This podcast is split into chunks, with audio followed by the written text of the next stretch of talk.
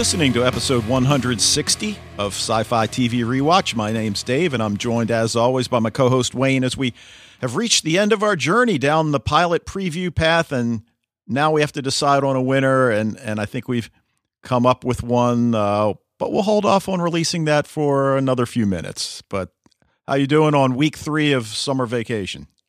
Yeah, so bad, so so. You know, I got uh, a ringing endorsement. Yeah, no, it's uh, it's good. Uh, just uh, sending off three of the four kids to camp, and then uh, you know I'm discovering that now with the one kid, now I am the big playmate uh, for the remaining child rather than the siblings before. Ah, before. So, did you do the fireworks routine? Uh, yeah, we went to uh, Catonsville fireworks. They Oh, were actually last night. Uh, oh, they did it last night. Was Yeah. that because of the rain? Uh, yes. Okay, because he- here in Maryland we had uh, pretty heavy rain the Fourth of July, pretty much all day, steady rain. Hey, great for lawns, trees, shrubs, and all Sure. that, but terrible for fireworks. Right, right. So But it was good. Uh, as my buddy said, he just uh, extended the binge one more day. nice.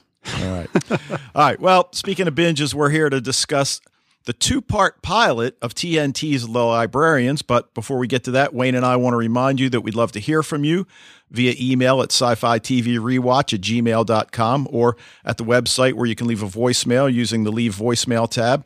You can record your own audio clip and send the MP3 as an attachment, or just send us a tweet at Sci Fi TV Rewatch. And we'd encourage you to consider joining the Facebook group and join the discussions there. And, and there are some good ones going on. I posted an article from 2010, but it but it's still relevant today. That was originally posted on IO9 by Charlie Jane Anders, and, and the article basically talks about shows that just left us hanging. That the final episode could not in any way be misconstrued as a true series finale. I don't know if you saw it yet or not. Uh, you know, I was actually just looking at it a little bit ago, and uh, I, you know, I was getting really angry as read because I'm like, there was no mention of uh, the Sarah Connor Chronicles until the very end, which I thought it should be more appropriate, at, more at the top. I don't, I don't know if they put a thought into the ordering of them. Well, you know, and I, I've mentioned that I'm watching a show called Odyssey 5 that uh, aired around 2001, 2002. And it's one of these that had one season, 19 episodes, big cliffhanger at the end, no resolution. And even though I know that going in, I still got caught up in the show. But one of the things that, that I posted just real quickly on the Facebook uh, thread is, is that you, you would think in this day and age of streaming, still of DVDs and Blu ray, people still buy those, that you know the show's canceled. Give them one extra episode to maybe tie things up as best they can. And I think Emily posted on the Facebook group that that would be difficult. You almost need three episodes. And, and yeah, I mean, ideally, she's right. But just something, because everybody doesn't get a movie, say, uh, the way Firefly did. Right, and I, I thought it was interesting how the article uh, listed Dark Angel as a show that was able to achieve uh, a measure of resolution, which I guess is kind of true. You know, Yeah, I mean, I think we came to that conclusion. It Yeah. wasn't perfect. It, it it certainly left open a lot of plot possibilities for a season three, but you know, it was okay. um, yeah, it certainly didn't get just you know coldly dropped like the you know like a lot of the shows t- that they were uh, talking about in that article. Right, like Farscape again got the Peacekeeper Sure. Wars to tie things up, and Warehouse and, Thirteen got a couple of got five extra shows. and and you would just think now, since there's so much money at stake, that that might be a consideration. But I guess we'll see that as we move forward. But speaking of moving forward, we want to remind you guys that we plan to cover the entire first season of HBO's take on Michael Crichton's Westworld when it airs in October. So make a point to watch the movie if you have never seen it, or just as a quick refresher because it's just over 90 minutes. It's a quick study. And we'll keep you posted about our plans leading up to the debut because I, I think there's a lot there we could talk about in, in different podcasts leading up to the series. Sure. I guess still haven't watched the movie again. Or so Well, again, 90 minutes. All right, and and if you have trouble finding it, uh, let me know because I did find a link for it. I think I might have even posted it, but I'll I'll go back and check.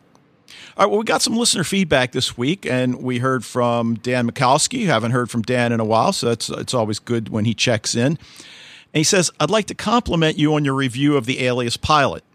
Oh, thank you, Dan. Alias is one of my favorite all-time shows, and I agree that it has one of the best pilots, right up there with Lost, Prison Break, and Justified." And if I may, I'd like to pick up on something that was brought up in your podcast, which is the Powerhouse cast. The show introduced me to a lot of actors who I then followed to dozens of other shows. You mentioned Rachel Nichols and Greg Grunberg, who I followed to Continuum and Heroes, respectively, but I also followed David Anders to The Vampire Diaries and I Zombie, Sarah Shahi to Life and Person of Interest, Terry O'Quinn to Lost and Hawaii Five-O. And yeah, I had forgotten that Terry O'Quinn was in Alias. And he had a, a Did Alias predate Lost? yes, Wow. Yeah, by in fact, what happened was I think I mentioned this in, our podcast is that season four of Alias was airing when season one of Lost was airing, and there's a scene in Alias where Sydney's having a, a birthday party. Her father comes to the door, and you hear the music. Right, right. You'd say that. Yeah, Charlie. So Dan goes on to say a lot of shows casts just disappear and aren't really heard from again, even those of great shows. In fact, I'd be hard pressed to name many current shows whose cast I'm really into. It's a special show that can put together a cast that you want to follow onto other shows, and for me, Alias was one of them. And you know, it, it's funny because I, I'm going to mention tonight when we talk about the librarians, how researching the cast of the librarians led me to Odyssey Five. Oh, yeah. So, yep. Who, who's right, in well, Odyssey 5? Well, I'll, I'll get to that. Okay.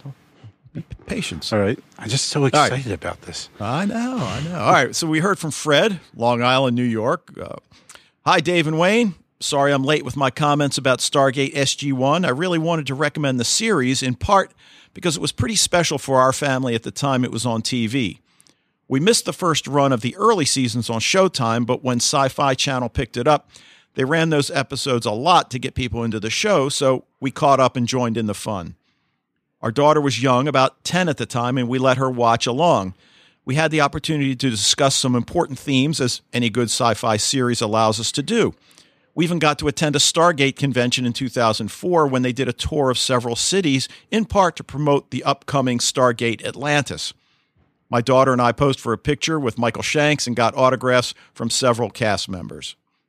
I would recommend Stargate SG1 to anyone who loves to watch a team work together, always up against that big bad for one or more seasons, but there are also more humorous episodes or stories that come back in individual episodes across seasons.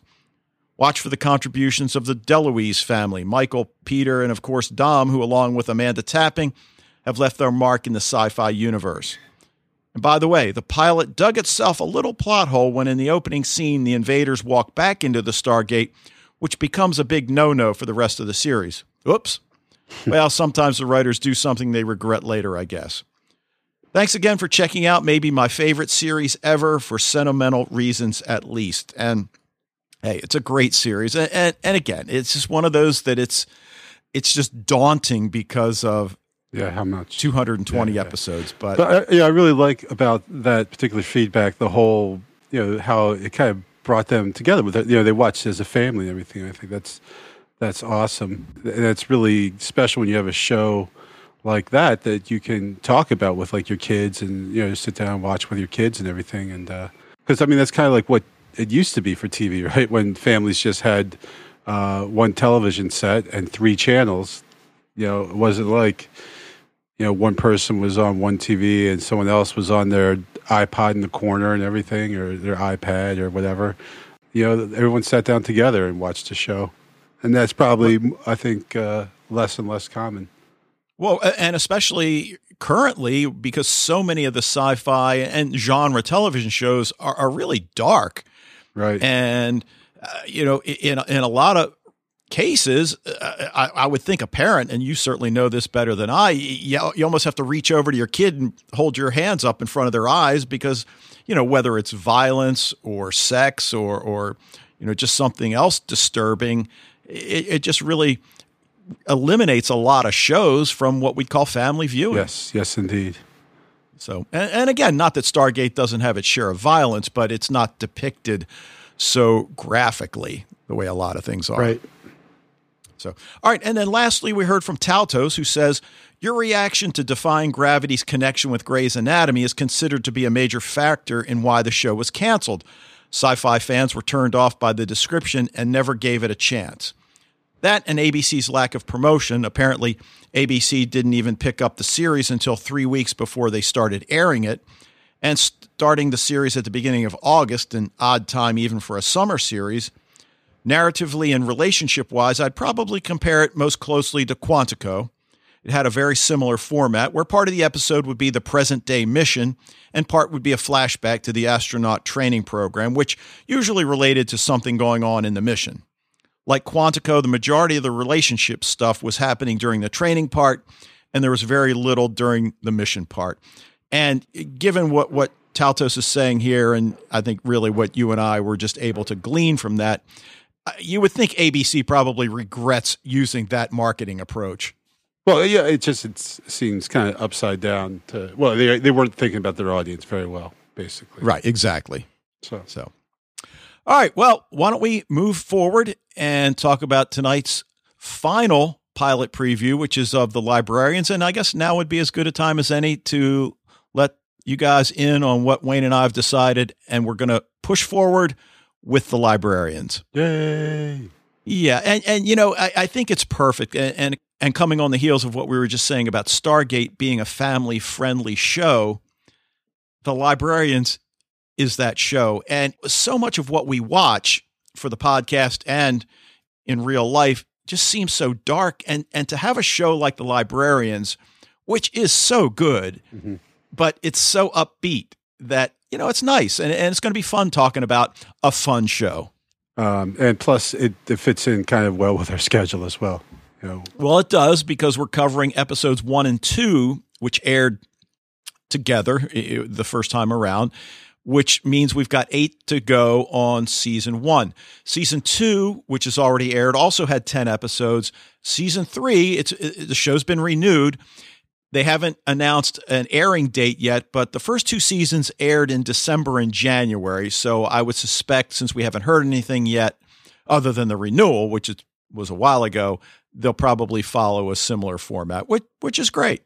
yeah, I think the uh, the first season, I believe, kind of ended on like on with their Christmas episode. I think was their last one, and then season two, yeah, as you said, went into January and everything. But it's, it's like so fast. Like the librarians is especially because they they run the first two episodes on the first night, so then you know it's basically over before you know it. Almost, a Yeah. it's a sprint.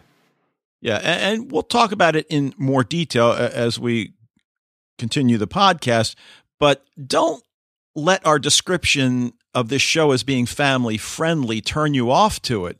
Yeah, because I know a lot of sci-fi fans and, a lot of our friends that are sci-fi fans don't really have any interest in say a show like Supergirl. And, and I know for you it's just a time constraint. I really do think you'd like it once you watched it. But it's a fun show and and that doesn't mean it's silly. That doesn't mean it doesn't have good thematic ideas because it, it does have those things. But it's just got such a lighter touch and and it's nice. All right. So Librarians, it's a two-part pilot, two separate episodes, The Librarians and the Crown of King Arthur and The Librarians and the Sword and the Stone, both written by John Rogers, who wrote the story for Transformers movie directed by Dean Devlin, who wrote the Stargate movie. He also wrote Independence Day, and he's working on the Stargate reboot at this point. And both of these episodes aired December 7th, 2014.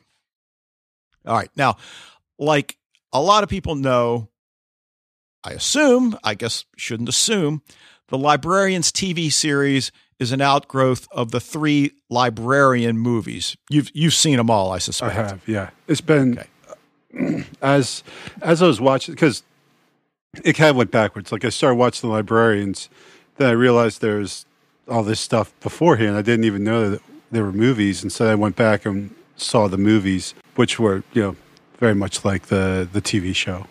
Yeah, except and, just Noah Wyle. Right. And, and these all air on TNT. And the, the three movies were made as TV movies for TNT two years apart. The Librarian, The Quest for the Spear, 2004. The Return to King Solomon's Mine, 2006. The Curse of the Judas Chalice, 2008. So you see a theme with the movies and also with the TV series that they take already recognizable myths and stories and either embellish on them or just you know take them right out of the uh, literature books, Sure. which I like a lot. Right, and it's always like like a, a little twist on it, you know, where it's like, you know, when they say vampires exist, yes, vampires exist, but Dracula doesn't. Really? He's like, yeah, because I killed him. You know, it's like, yeah, stuff like that, where it's just kind of like a little twist on it and everything, which is always kind of very funny and cleverly done. Well, it, right, and it's one of the things that this show does so well, and, and the movies really, I, and I would say to a lesser extent, I, I really think the TV shows much better than any of the movies, and I like the movies. Yeah, well, especially the, I remember the first one was I thought kind of the weakest one. I think they got better as, as they went, but yeah, uh, yeah, the TV show I think is is uh, better than the the movies.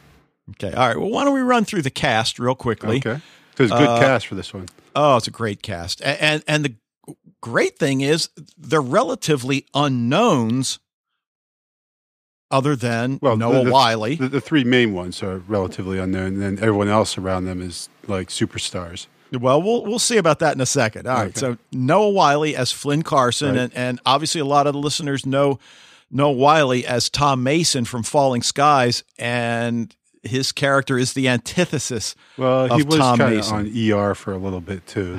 You know a what? lot of people kind of know him from that. I think. All right, I'm glad you mentioned that because I, I all I had was like this condescending remark about medical shows in my notes. So. all right, all right, and the number two character in the show is Rebecca Romijn as Eve Baird, who plays Flynn Carsen's guardian, and we'll again we'll explain that in a second. Now, you know, Rebecca Romijn's one of those actresses that I'm thinking like, okay, I know her. I, everybody knows her. What's she been in? She hasn't really been in all that much. Well, Well, the X Men movies, Well, exactly where she played Mystique, right? but but outside of that, Right, sure. not a whole lot. Yeah, exactly. And so, you know, when she was cast, you know, they're casting this part. I, I remember thinking at first that that seemed strange, like that was a weird casting call.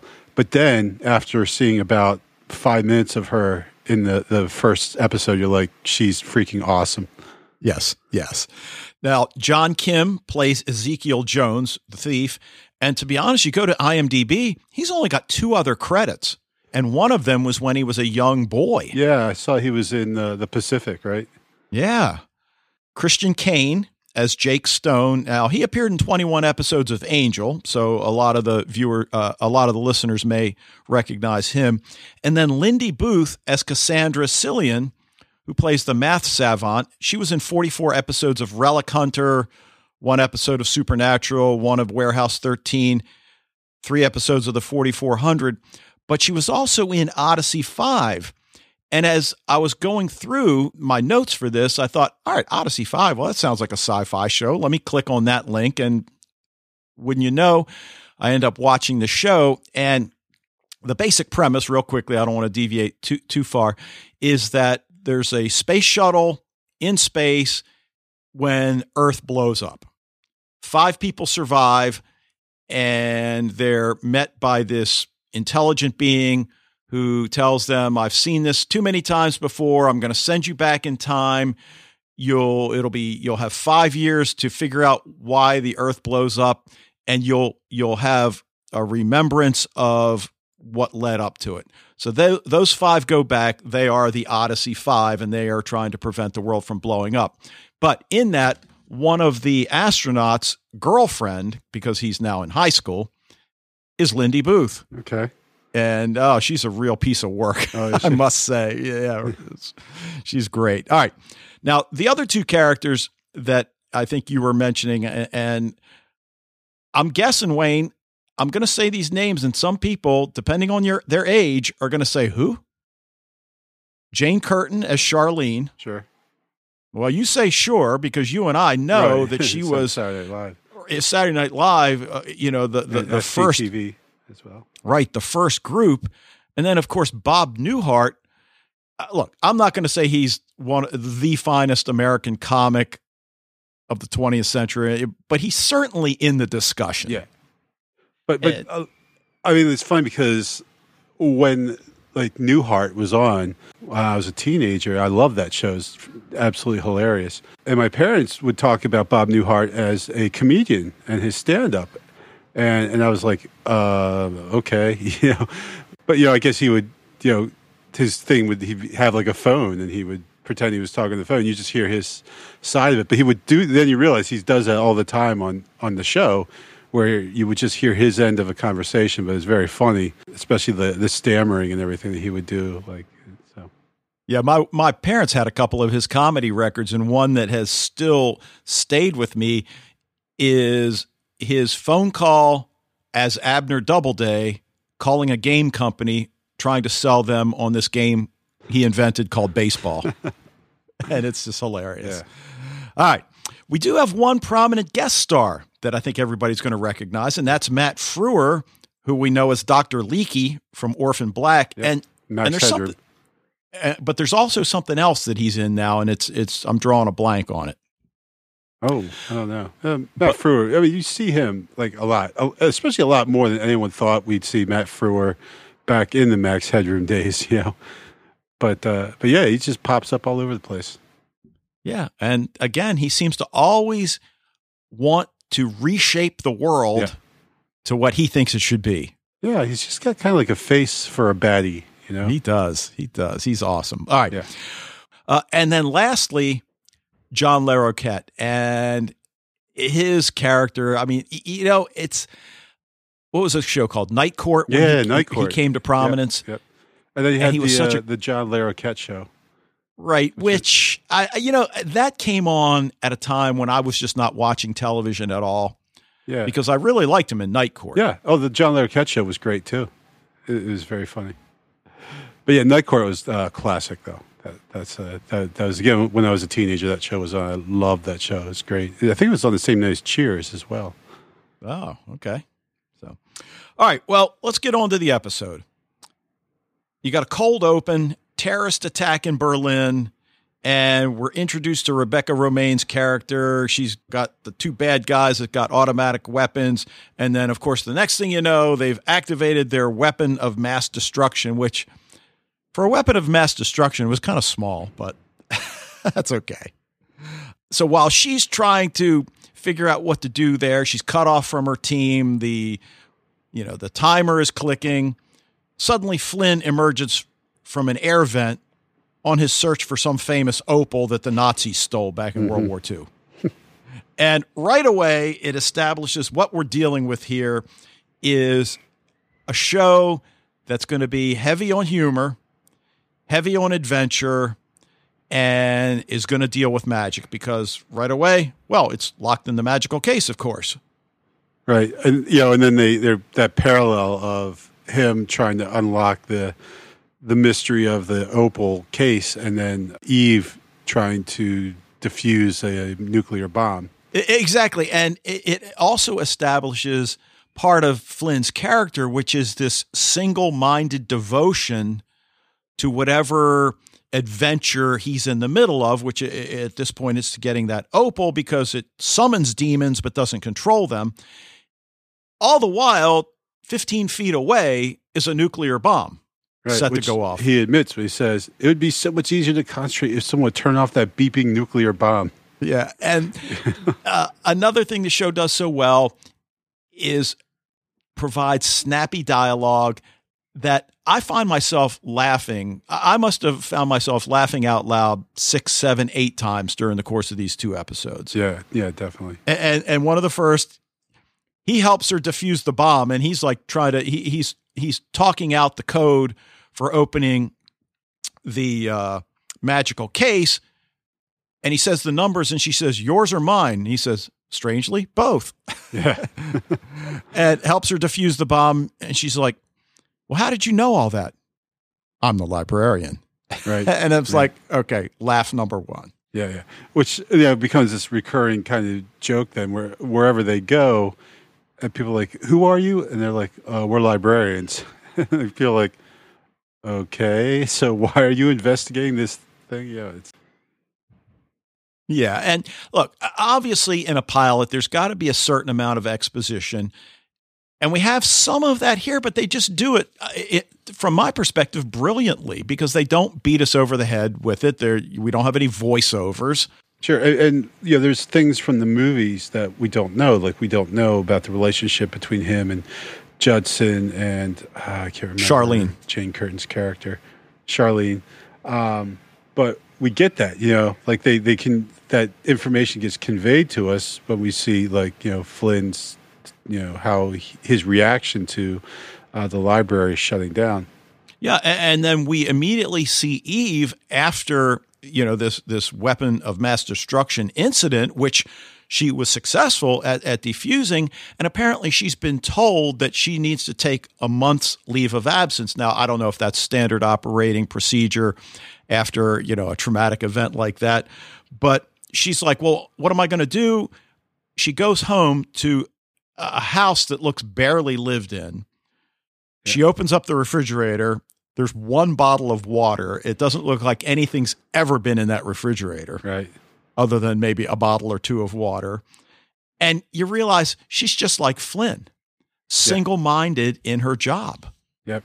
Yeah, right. No personal life to speak of at all. Just uh, yeah, and, and the, the department perfectly. And again, that's what I like. I like that they convey that they don't beat you over the head with it, but you get that her job is everything. I mean, she says a month. What am I going to do for a month?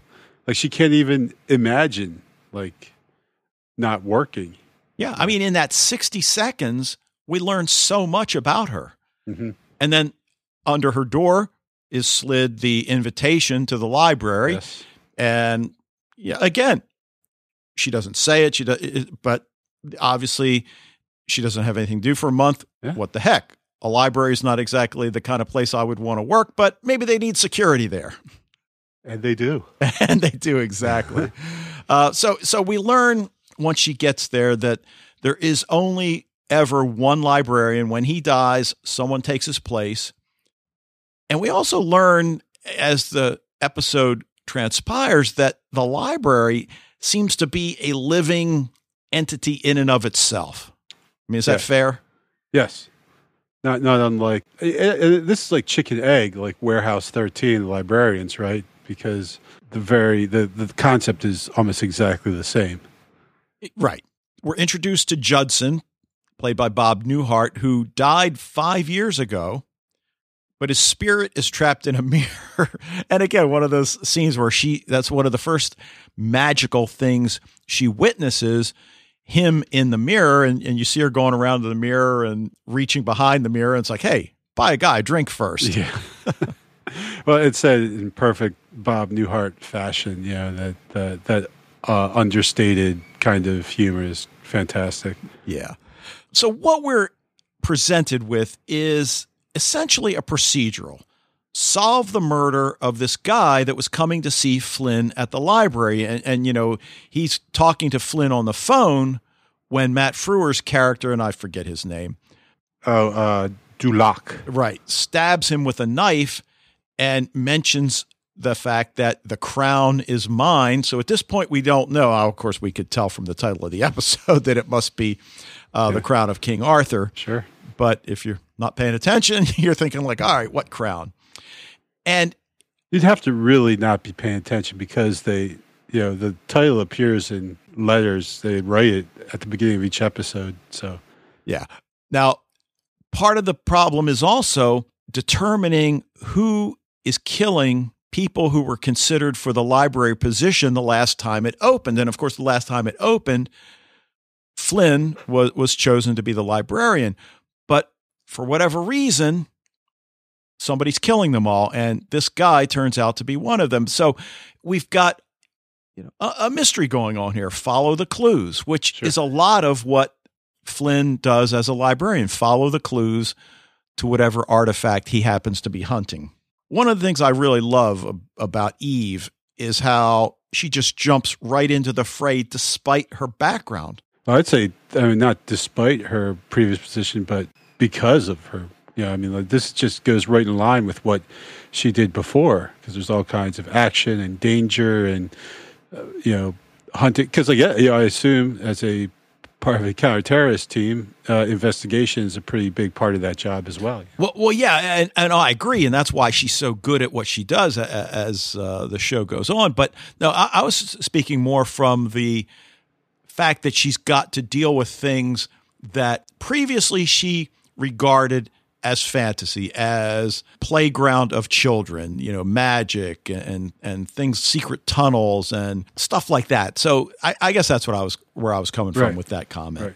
Yeah, yeah, you're, you're right, and you're right, and right. So, despite like you know having a very real world uh, type job before, she does acclimate herself to the world of magic pretty quickly. Like she's pretty you know accepting of it right away. And I guess when you see someone uh, you know dueling with a disembodied sword, uh, that that can maybe help convince you of the magical side of things. speeds up the acceptance a little Yeah. bit. Yeah.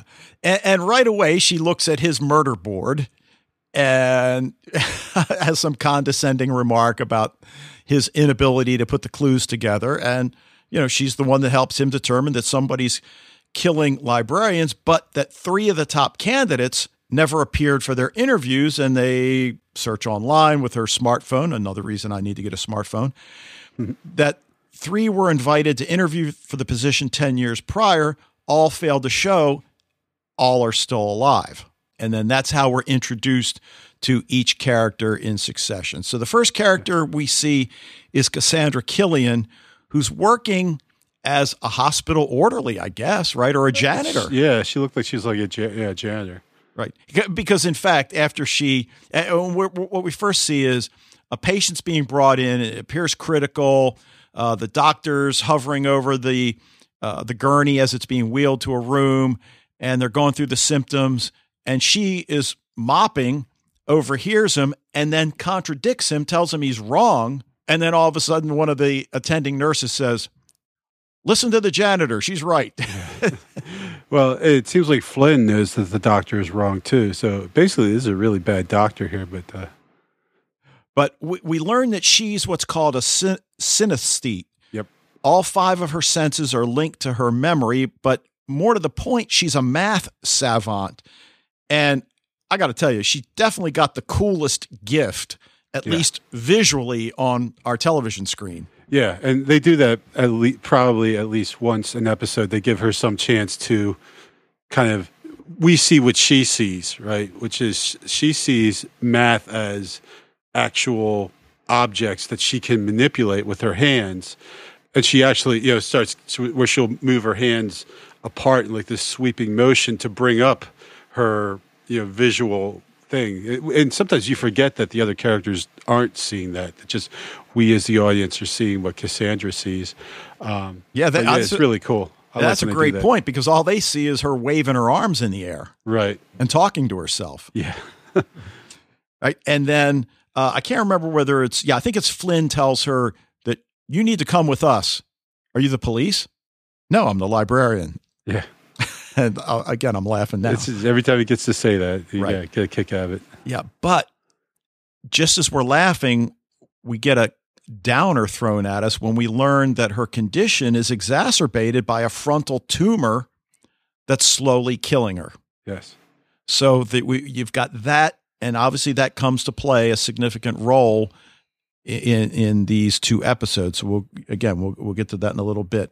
All right, so so we've got two candidates we need to track down. So what they do is they split up. Flynn goes to Geneva to find Ezekiel Jones. Eve and Cassie go to Oklahoma to find Jacob Stone, and they're told that beware of ninjas. ninjas, in oklahoma, That's what I said.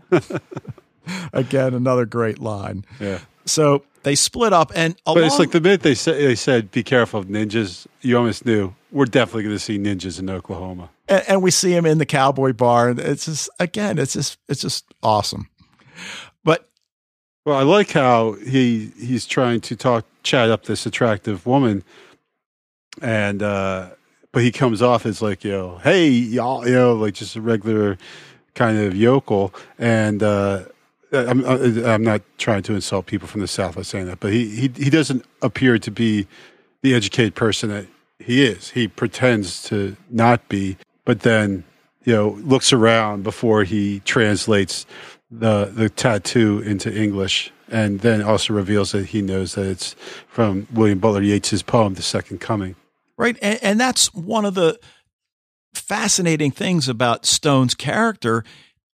Are we going to learn why, with his background, with his intellect, why is he intent on working this menial job on oil rigs? five miles from where he grew up. So, you know, again, we've got that that mystery in the background, you know, to go along with Cassandra's tumor.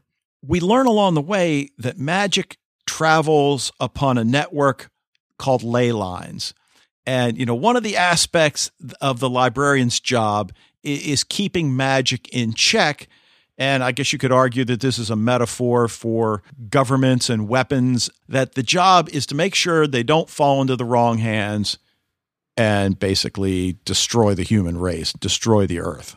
What we end up with now, though, is the classic spy espionage story. So, you know, we, we certainly are still trying to solve the murder, but it's kind of evolved into this espionage tale.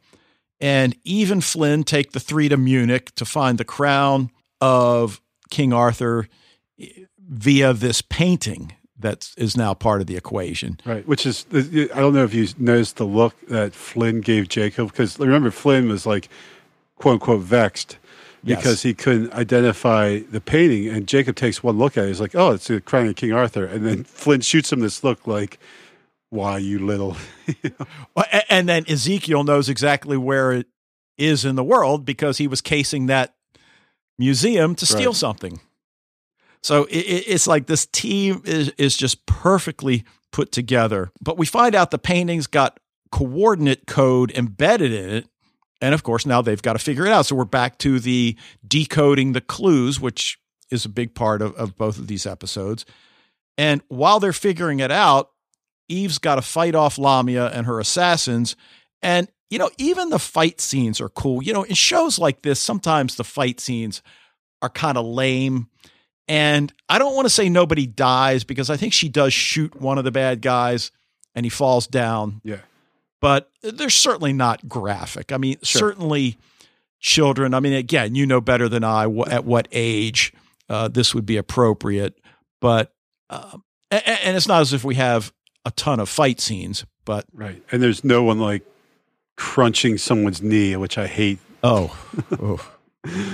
so just good old fashioned, kind of like you know, like you would see maybe in uh, in, in an older movie. You know, sure, where like a person takes one swing and the other person just falls down. Everything. Yeah, exactly.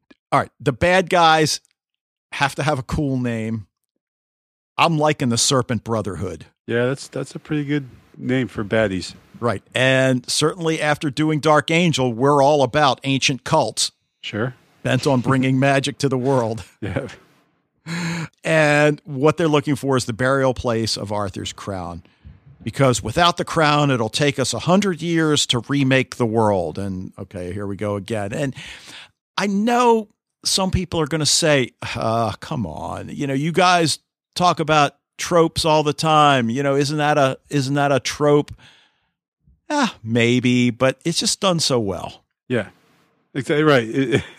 you get away with it if you do it uh, expertly enough, right? Exactly. So Eve's going toe to toe. I'm sorry. Uh, well, yeah, Eve's going toe to toe with Lamia, and it's not going well. Flynn comes in, and one of the first things that Lamia says, again, this line is just it, it works almost everywhere. You just tweak it for your needs. You brought a crowbar to a sword fight. Yeah. I was trained by Excalibur. I think I'm going to be okay. Right, right. That was excellent. Yeah. So they retrieve the crown, return it to the library. Cassandra asks if Flynn dies, does one of them become the librarian? And, you know, it's funny because on the one hand, if Ezekiel asked that, we might think that he's asking it because he wants to be the librarian. Right.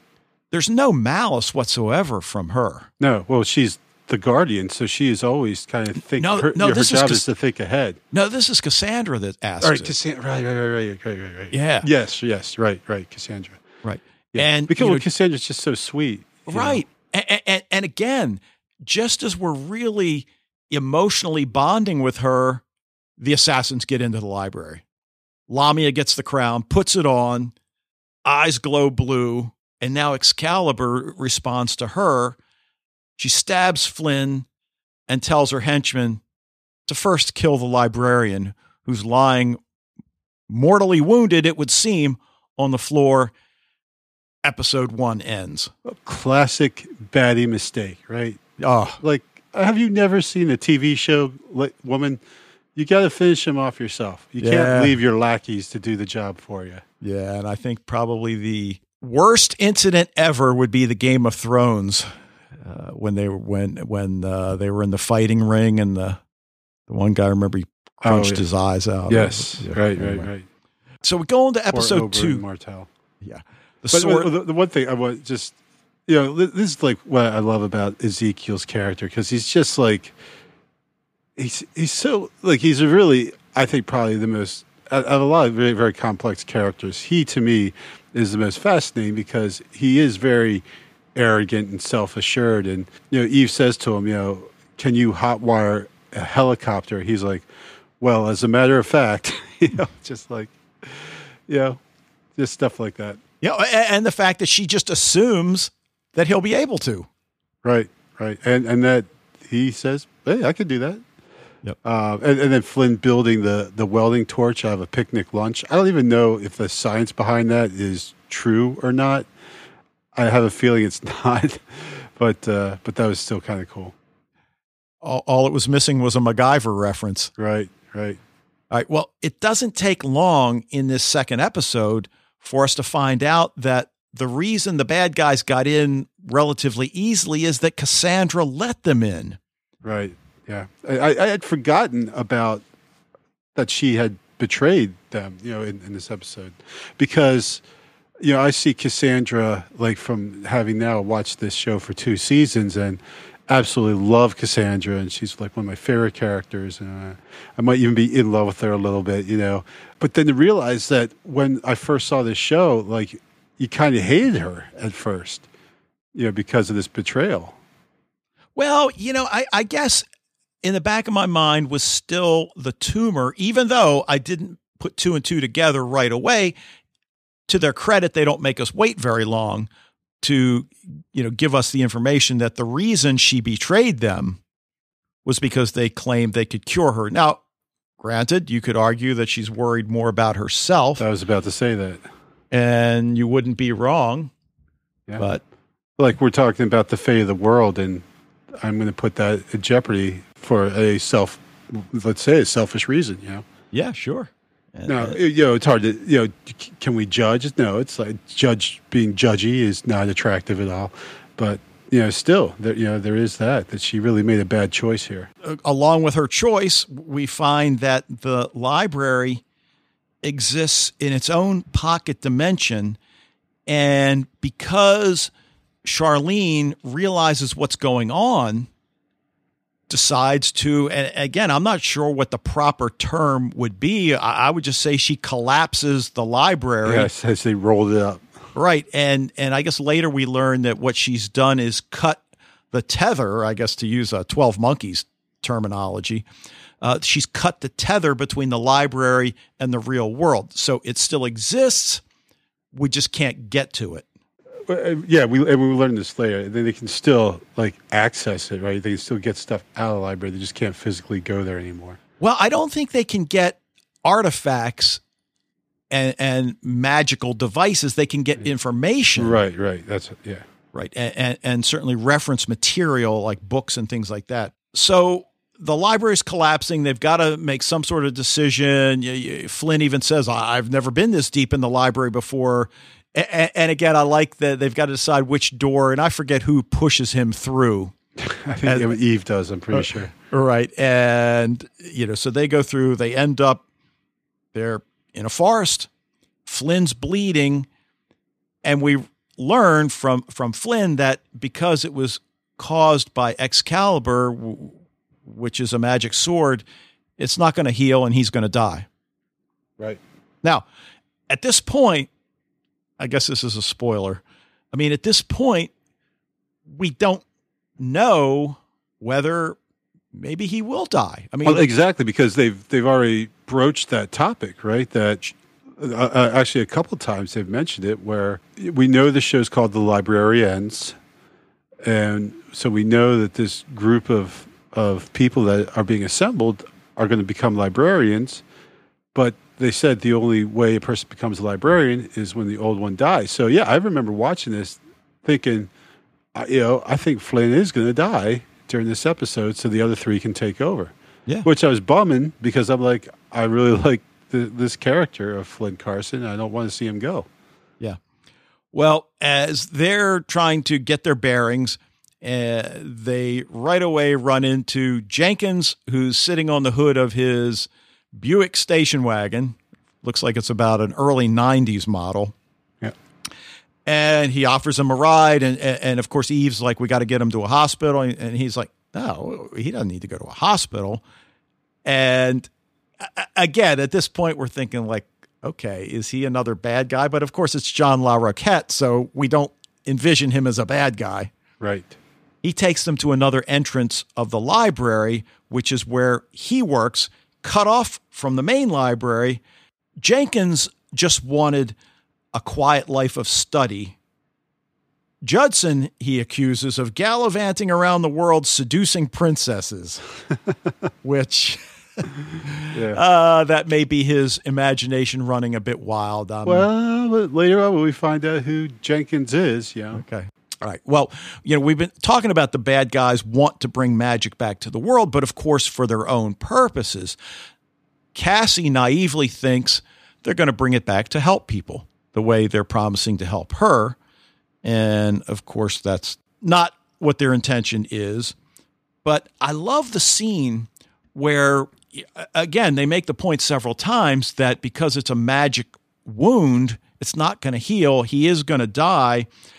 And given her background, her training, everything she's been through already, it, it's a little disconcerting to see Eve really feeling kind of helpless and vulnerable. And Jenkins gives her that pep talk about how her job's not just saving him physically, but also to minister to his emotional side. And then she goes in and, and just really does what she needs to do. It was, it was a great scene. Well, yeah, well, because you, Jenkins gives Eve the motivational speech, then Eve goes and gives uh, a similar motivational speech to uh, Flynn. Right. And, and we understand that a lot of what's bringing Flynn down is the fact that, number one, he's still coping with Judson's death. And number two, from his perspective, Charlene might be dead as well. Right. So the two people that he really had a connection to are now gone. Right. Yeah. And he, you know, until this point, he's not really seeing that, okay, well, there's this new group of people that he can make connection with. Eve is the one that gets him to kind of start realizing that. There's also like twice, because we, we see almost right away that this kind of romantic, uh, you know, link between Eve and Flynn. And so the first time when they were, they were in the forest in Germany and uh, you saw them getting close to having maybe a romantic moment is when he sees the henge. And so he just interrupts her and he's like, henge! And he starts running across. And then here we get these, again, this heartfelt conversation between the two. And you see there's a, almost a romantic moment there. Also, he's like, key! And he jumps up and everything. You know, so he's just like, like we said about Flynn before, like he's kind of always um, on the job. And, and that, that certainly takes precedence over anything else in his life. See, but uh, it's strange because see, I didn't see it that way in terms of the romantic overtones. You know, at that point, I mean, certainly at the end of the episode, she kisses him, but at that point, I'm not sure what he was going to say when he notices the henge and what he was going to say when he, you know, figures out that it's a key. But I, I guess I didn't realize. I mean, I didn't really think about it at that point, e- even though I knew what was coming at the Right. at the end of the episode. Right. All right. Well, you know, obviously we get a lot of cool locales, and whether they're actually the back lot of some network, eh, you know, regardless, they go to London Right. to find the stone. at least the exterior shots came from Yeah, England, at exactly. least. So they they want to find the stone that Excalibur was pulled from because they figure that if we return Excalibur to the lock, so to speak, that's going to produce even more magic and more power. They realize it's in Buckingham Palace. They get access to the event. And the more TV shows you've watched, whenever you see a woman that's got her hair pulled back severely, is wearing basically black pantsuits throughout, you know there's going to be a scene that calls for her to be in a formal dress or some you right. know dress. Yeah. and and we get that here. And, and again it was awesome. All three of them look at her like wow. Well because remember they had their idea of how to get in and eve was like no that's ridiculous. And they're like okay well, pish posh you go off with yourself you know? And then they, they get held up at security and it's eve who has to come in and you know rescue them. Right. Gets them in as her team. Well cassie is the one that cracks the code for Lamia because, of course, the stone is encased in this pretty cool little trap. But not surprisingly, they don't plan to help her. In fact, she immediately says, lock her up. When the rest of the team finds Cassie imprisoned, they're not so readily ready to free her. I mean, I think Flynn is, and I think even uh, Eve recognizes that it probably wasn't really her. I mean, it was her, but that there had to be extenuating circumstances. Right. But it's really Jacob who's not very forgiving. Yeah, well, that's anyway. true. And he's the one who had the scene with her back in Germany when, who, who remember he uh, figures out a way for her to kind of come back from what, if she's having seizures during you know when she starts her brain gets going too fast you know we established this really close bond between those two back then but then he seems to be the one that is probably feels the most betrayed by her as well. Well, Flynn takes out Lamia, but he's dying. Librarians win with electromagnets. Well, there you go. yeah. Magic seeping back into the world. So too is Excalibur. And he gives the sword to Cassie. So he's dying. He tells her, touch it to your head. It will heal you and you see her bringing it up to her head slowly. And, and we're not sure does she not believe it? Does she is she afraid that it'll have a negative impact? He dies. She can't do it and then instead touches him brings him back to life and then she tells flynn you already saved me. And and I think by that she just means that you know her life had been directionless. She wasn't able to use her gifts. She didn't have any people that understood what she was going through, he saved her and she hmm. was returning the favor. And, and again, just this selfless act. Clearly, she has to re win their trust. That went a long way. Yeah. Oh, yeah, for sure. And again, now, I think it, she's probably convinced everyone except for Jacob that, you know. Right. Now, I don't exactly understand. They put the sword in the, on the stone and it melts into the stone. Right. So I guess is this just another way of hiding Excalibur? Well, it's Excalibur's dead. Oh, oh, okay, you're right. And and so it was just, I guess, returning to you know whatever the matter came from or something. But yeah, I think it was just to indicate that that you know the sword is had died, which is you know like sad because they gave it like dog sounds all the time. So, oh, right, right. So right. it wasn't just a you know a, a, gleaming sword it actually was kind of like a pet too and everything. So we feel it a little bit more than we would seeing a, a quote unquote sword die. I mean everything is turning out the way we had hoped it would. One word that doesn't come up in the episode and i'll say that word in a second uh, i'm almost surprised. Flynn is ready to send all three of them back to their lives. Dude really Did you not see the title of the show? Yeah. Well, yeah, again, it's all, uh, all, all three of them. It's like, how could you do that? How could, how could you do that to us? Judson tells Flynn that he's in charge and it works out perfectly. Flynn's going to go off. He'll handle finding the library, bringing it back. These three can handle the less apocalyptic stuff. Yeah. and he'll be back in a few weeks. Try not to die. So Flynn leaves Eve behind to protect those three. And then, of course, we have the kissing scene yeah. uh, as he's leaving, which obviously catches him off guard. And then Jenkins introduces the team to the clippings book as the episode ends. And, and obviously, the clippings book is, is key to the series to a large extent, right? Sure. Because that's where they get their Right. Their next the job. monster of the week. right. So now the question is as you get to the end of this episode, you have to ask yourself, is that it for Flynn? Now, obviously, we know the answer to that. And, and the answer is no, it's not the end for Flynn, but it's not about him. And he doesn't appear in most of the episodes. Right. And I wonder if now that uh, you know Falling Skies is done, will he be in more episodes in in the future? Yeah, that's a good that's a good point. I didn't think about that. It, it seemed as if I recall correctly, he appeared in the season finales of the first two seasons, at least, and probably a Yeah. couple random episodes I, here and I there. I think he was in a lot more of season two than he was in season one. He was definitely in the in the finale of both. But it seems like there was a couple more episodes in season two. I, I can't remember exactly though. But it's good. Whenever he pops up, it's it's always awesome. But not, that's not saying that. And what what they successfully did is took. I mean, the movies were they were just all about Flynn, right? Oh, sure. just him, and they successfully transitioned from this you know, this franchise, I guess we could call it, that's about this one character. Now they've handed off to a, a collection of people very successfully. Yeah. All right, I'm going to put you on the spot. Oh boy. I'm eliminating Judson and Charlene from the equation. Okay. Who's your favorite character? I I have to say Eve Baird. I think Okay. To say Eve. She's she's awesome, and Rebecca Romijn is like really. Yeah, I think she's really impressed me as an actress through this show. Like I said, I didn't really know much that she had done outside of X Men before, um, but to see her handle comedy, drama, gravitas, you know, action, she really just kind of does it all.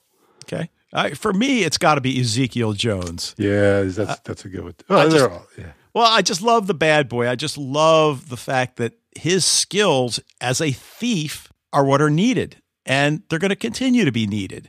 Sure. And I think the question will be can he balance his desire to take things that belong to others with actually being on the team of good guys?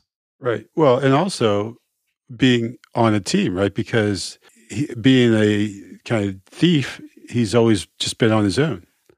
Well, He's- that's true. Although I, I guess I figure with somebody of his skill, he probably was involved in some of these Ocean Eleven type capers, you know. but it doesn't seem like it, though, right? Well, when we see tr- it, we see him by himself, you know, the first time.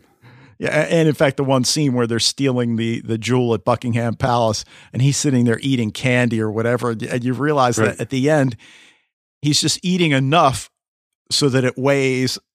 I don't know how he knows how much that stone weighs, although Right. he's probably already Yeah, already figured looked it it up or looked it up on his phone or Yeah. whatever. But Yeah, Anyway. he, he's he's great. Uh, yeah, he, I mean, all of- like the, all these characters are, are really awesome. And, and I said before, Ezekiel is one of the more complex ones because because he is kind of like immature and selfish and everything. He doesn't quite necessarily fit in with the team.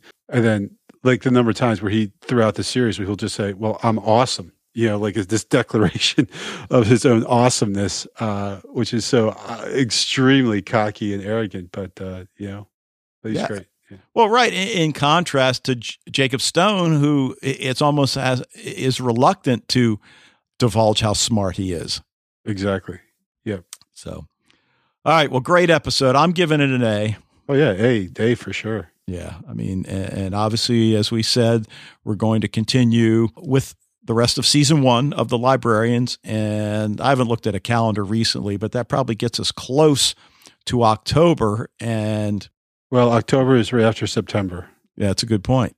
Uh, I mean, you said you hadn't looked at a calendar. I just wanted to reassure you that it's still in the same place. Sounds good. All right.